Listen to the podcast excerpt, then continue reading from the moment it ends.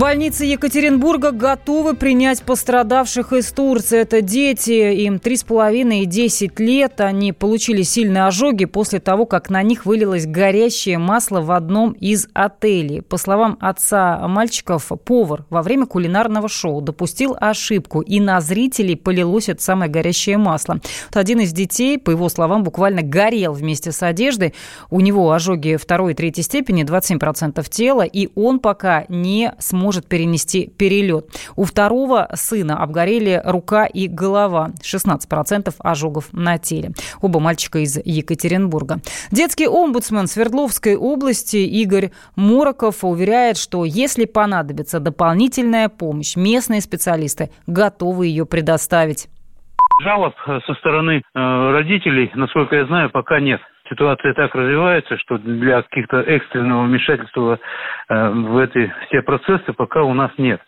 Если э, хоть малейшая возможность э, и необходимость в этом будет, мы, конечно, вмешаемся, но тут четко нужно понимать, что наши полномочия ограничиваются границами Свердловской области и значит, на территории Турции – Турецкой Республики вряд ли мы что-то можем предпринять, но если такая необходимость возникнет, я думаю, что мы всем миром возьмемся и, и все эти вещи будут. То, что касается э, Свердловской области, то Здесь медицинские организации, э, мы это на контроле держим, они готовы принять, оказать всю помощь необходимую. Ну, отец детей отметил, что у него нет претензий к отелю, поскольку администрация взяла на себя всю вину, э, разместила пострадавших в хорошей клинике и заплатила за их лечение. Ну а тем временем в Турции проводят и проверки бассейнов в отелях. Такое распоряжение, в частности, дал губернатор Анталии. Это после того, как на местных курортах погибли три россиянки. Турецкие власти признают, что сообщения о несчастных случаях наносят большой ущерб туриндустрии, поэтому нужно усилить требования к безопасности и санитарному состоянию бассейнов, а в зонах отдыха должны обязательно работать сертифицированные спасатели. Вице-президент Российского союза туриндустрии Юрий Барзыкин утверждает, что проверки повлияют на безопасность в отелях, но глобальных изменений не ожидается. Те меры, которые там по аквапаркам, э, другим объектам досуга должны приниматься, чтобы синхронизировать увеличение потока туристов с таким же увеличением мер безопасности. Конечно, это должно повлиять. Другой вопрос, что это надо было делать до того, а не после. Они ответственны, они же регулируют эту а мы, консульские службы, они, соответственно, по каждому случаю вносят соответствующие э, предложения турецкой стороны. Так что на основе, в том числе этих материалов, будут анализироваться причины и условия, и уже затем приниматься меры. Для того, чтобы постоянно присутствовал спасатель, не надо отель перестраивать. Вот. Или решетку поставить на водозабор, то же самое. Поэтому каких-то глобальных структурных изменений, думаю, не надо будет, а элементарные меры безопасности нужно соблюдать. Ну, буквально в середине августа 12-летнюю девочку из России затянуло в трубу на дне бассейна в Бодруме. Она скончалась от травм спустя несколько дней. Позже в Турции в бассейне погибла еще одна россиянка, ей было 19 лет. И также еще одна девочка из России захлебнулась в бассейне в турецкой Алании. Темы дня. Скат.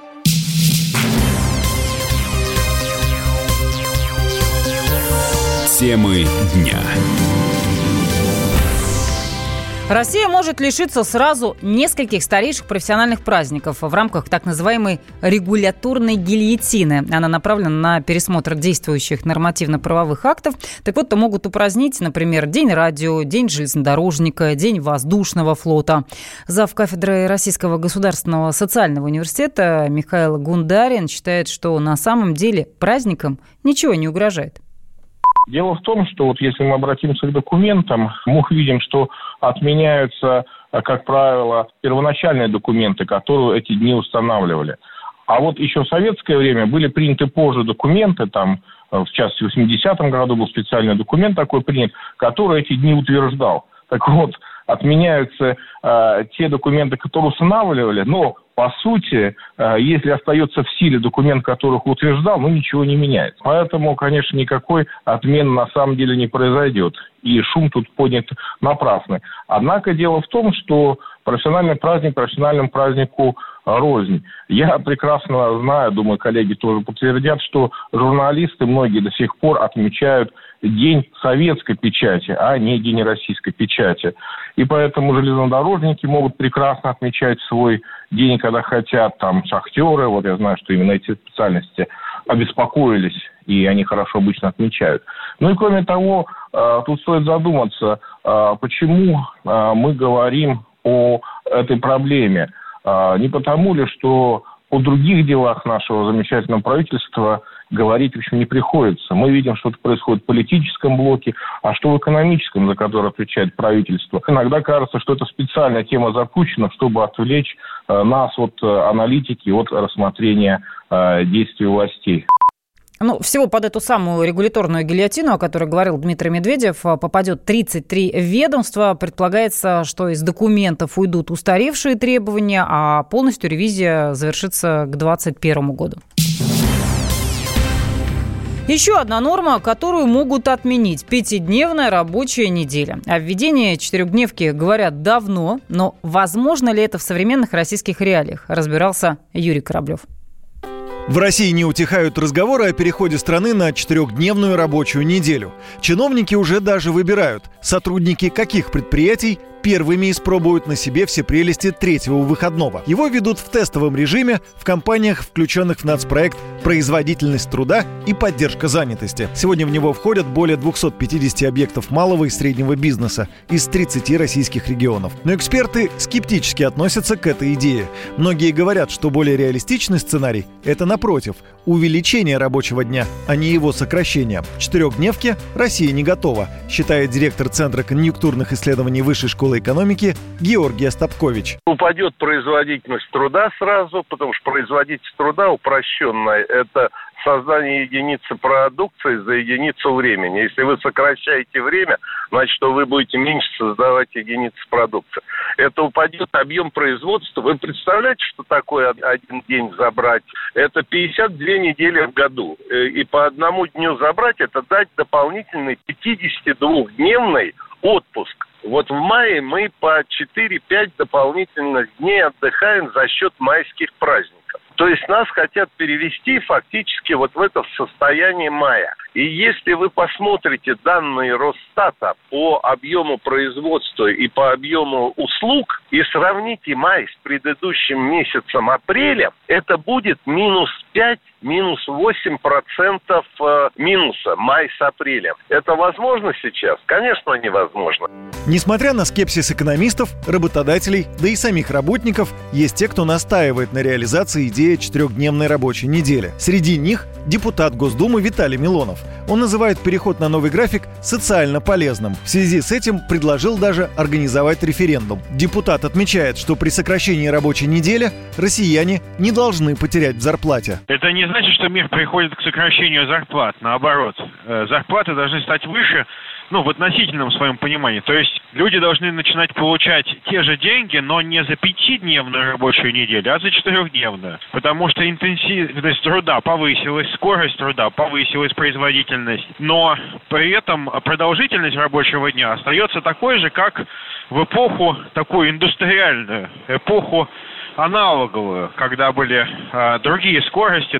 На фоне разговоров о четырехдневной рабочей неделе эксперты наблюдают растущую автоматизацию на рынке труда. Уже через 10 лет из-за роботов могут лишиться работы более 20 миллионов россиян. Это следует из исследования RunHix. Речь идет о гостиничном и ресторанном бизнесе, сельском хозяйстве, розничной торговле и добыче полезных ископаемых везде, где есть элемент монотонной и рутинной работы. Можно предположить, что власти боятся безработицы, особенно на фоне увеличения пенсионного возраста. Именно поэтому в федеральных СМИ так много об этом говорят. Но тему с четырехдневной рабочей неделей развивают совсем по другой причине, отмечает директор Центра политологических исследований финансового университета Павел Салин Типичный прием э, формирования ложной повестки.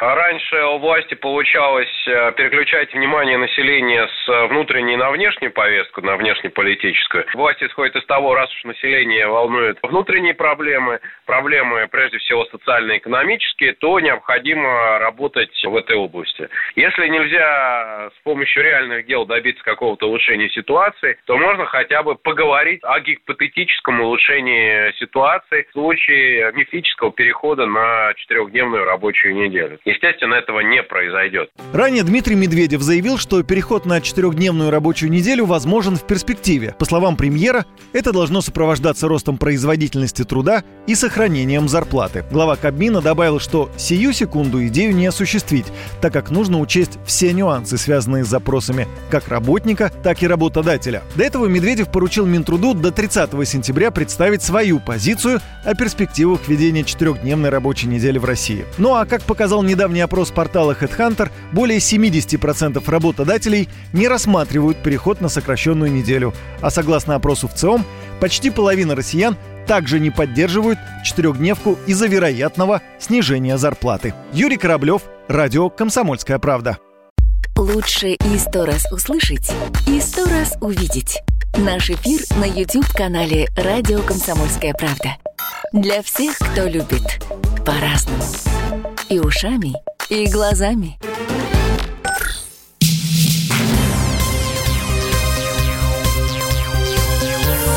Темы дня. Здравствуйте. Противоречивая информация поступает э, по поводу Павла Устинова. Только что в новостях э, мы сказали, что его отпустили под подписку о невыезде, но сейчас э, появляются сообщения о том, что Устинова пока не отпустили. Заседание суда продолжается. Генпрокуратура просит выпустить актера из СИЗО в связи с поручительством Константина Райкина и положительными характеристиками, в том числе от Росгвардии. Но мы еще вернемся к этой теме, теперь к другим. В России изменятся некоторые правила призыва в армию. В Минобороны разработали поправки поправки, по которым военкоматы станут заводить учетные карточки не только на зарегистрированных э, в их районе молодых людей, но и на фактически проживающих. Военный обозреватель «Комсомольской правды» Виктор Баранец отметил, что изменения помогут в борьбе с уклонистами. Я связывался э, сегодня э, с офицерами главного организационного мобилизационного управления Генерального штаба которые пока остерегаются давать официальное подтверждение, но мягенько сказали, что с большой вероятностью э, такая поправка к положению о воинском учете существует. В России огромное количество парней призывного возраста, которые уклоняются от призыва.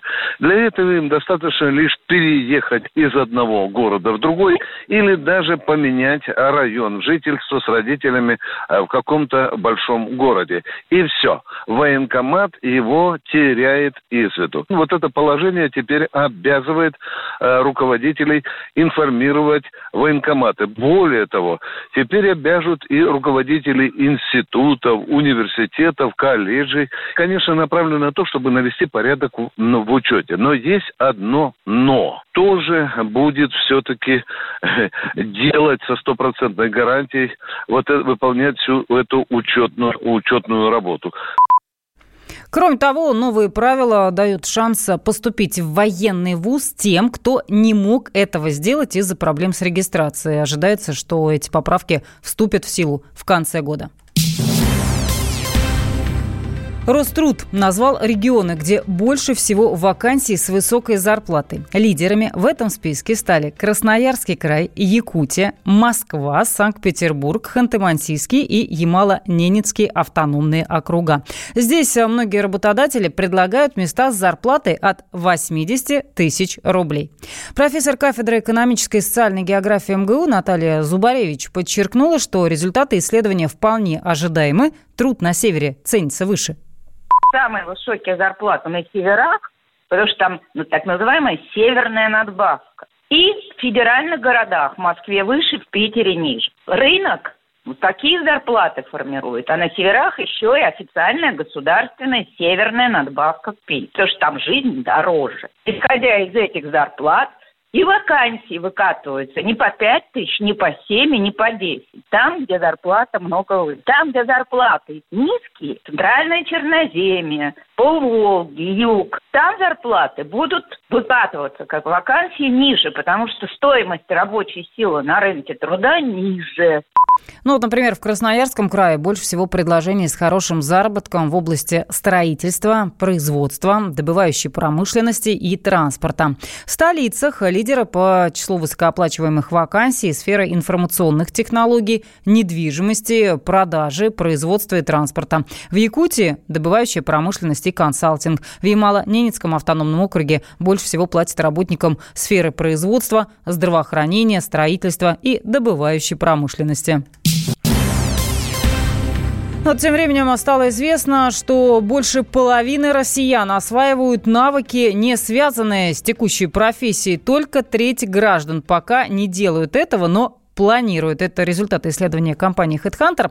Опрос показал, что чаще всего с задачами, не входящими в основную работу, сталкиваются представители сферы искусства и масс-медиа, информационных технологий, автомобильного бизнеса, а также высшего менеджмента и юристы.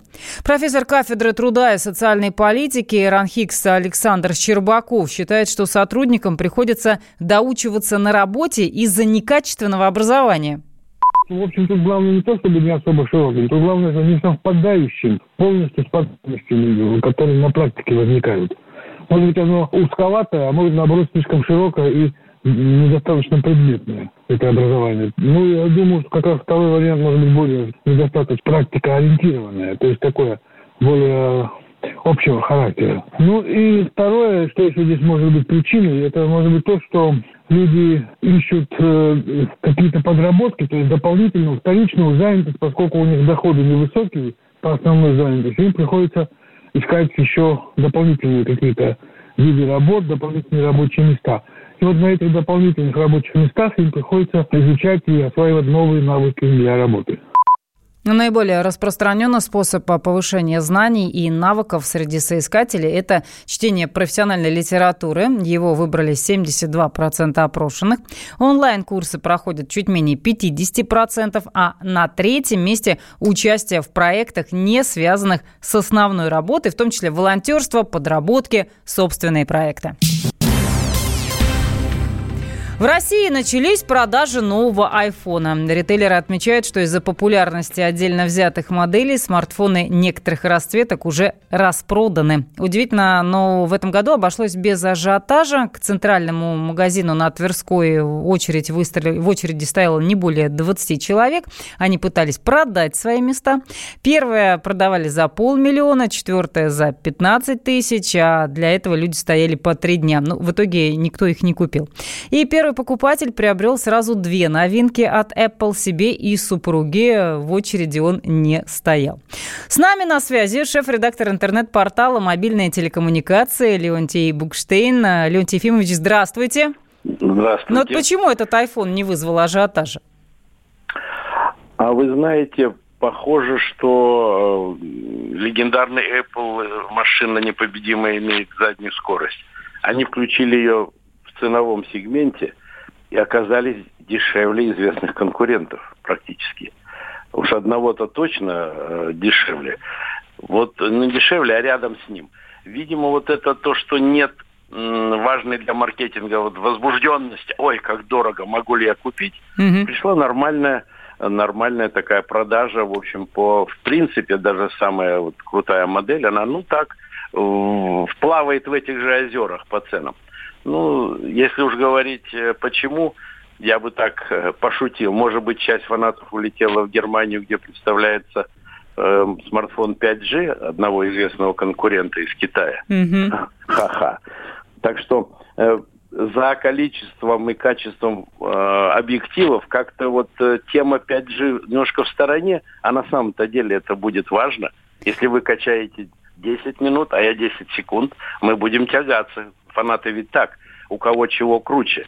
Так что э, младшая модель вообще там по приемлемой цене, и Билайн сегодня начал продавать с двухлетним кредитом. Mm. Я так прикинул, вот теперь пенсионер может себе iPhone позволить спокойно. Но да? в то же время вот вчера видела в новостях, что по предпродажам эти последние модели, особенно что касается Pro, они превысили в процентном соотношении предпродажи на предыдущие новинки от Apple.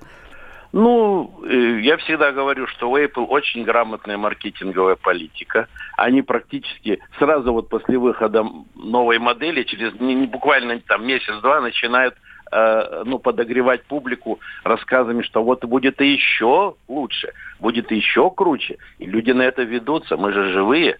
Если в Древнем Риме говорили там хлеба и зрелищ, теперь только одно требование – гаджетов. Гаджетов, наша жизнь в них. Так что, ну, спокойно, спокойно будут продавать. Да, я читал, что один сумасшедший хотел продать за полмиллиона очередь. Да, Но да, это да. он воспоминаниями позапрошлого года жил. Сейчас все немножко другое. Конкурентов много. Качество, я вам скажу, это любой подтвердит, качество у конкурентов не ниже. Все вопрос в примочках, функциях. А чтобы кто-то сказал, фу, там плохо слышно, этого же нет. Этого же нет. У кого больше забито функций, у кого больше, ну, таких маленьких интересных штучек сделано. Так что спокойно, это будет спокойно идти. Мне просто самому интересно, будет ли корректироваться цена через три месяца, положим. Или Apple, как всегда, будет четко стоять на вершине и держать свою цену. Ну и давайте, думаю, что... да, и давайте с вами коротко попробуем тезисно, в чем особенности новой модели. Там от RX вообще SX не особо говорят отличается. Ну, там хорошая камера. Конечно, э, смартфоны убили э, мыльницы цифровые тем, что у них шикарные камеры, много там 2-3 объектива, коррекция по ходу съемки, съемка ночная. Это важно. Ну, дальше, я не знаю, там еще какие-то две функции, но это не очень существенно. Просто у каждого бренда есть э, фанаты, которые живут только этим и ждут, когда можно будет ну, предыдущую модель сбросить. И, кстати, Билайн принимает по трейдин, не за очень большие, наверное, деньги, и взять новую их и ходить и говорить, а у меня вот одиннадцатый. На этом построено, на тщеславии. Спасибо что... вам большое. Спасибо, Леонтий Ефимович. Apple 10 сентября представил три новых смартфона, iPhone 11, 11 Pro и iPhone 11 Pro Max. Вот предзаказы на них стартовали в России с 18 сентября, ну, в других странах немного пораньше, с 13 числа. Продажи начались сегодня, 20 одновременно с другими э, странами. Стоить iPhone 11 будет от 60 тысяч рублей, iPhone Pro от 90 и Pro Max от 100 тысяч рублей. Ну и скажу, что самый самый дорогой смартфон э, этой линейки обойдется в 132 тысячи рублей. Самара 98,2. Ростов-на-Дону. Иркутск. 89,8. 91,5.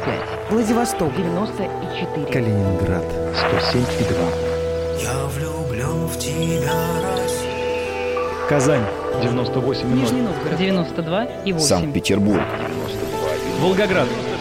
Москва 97 и 2. Радио «Комсомольская правда». Слушает вся страна.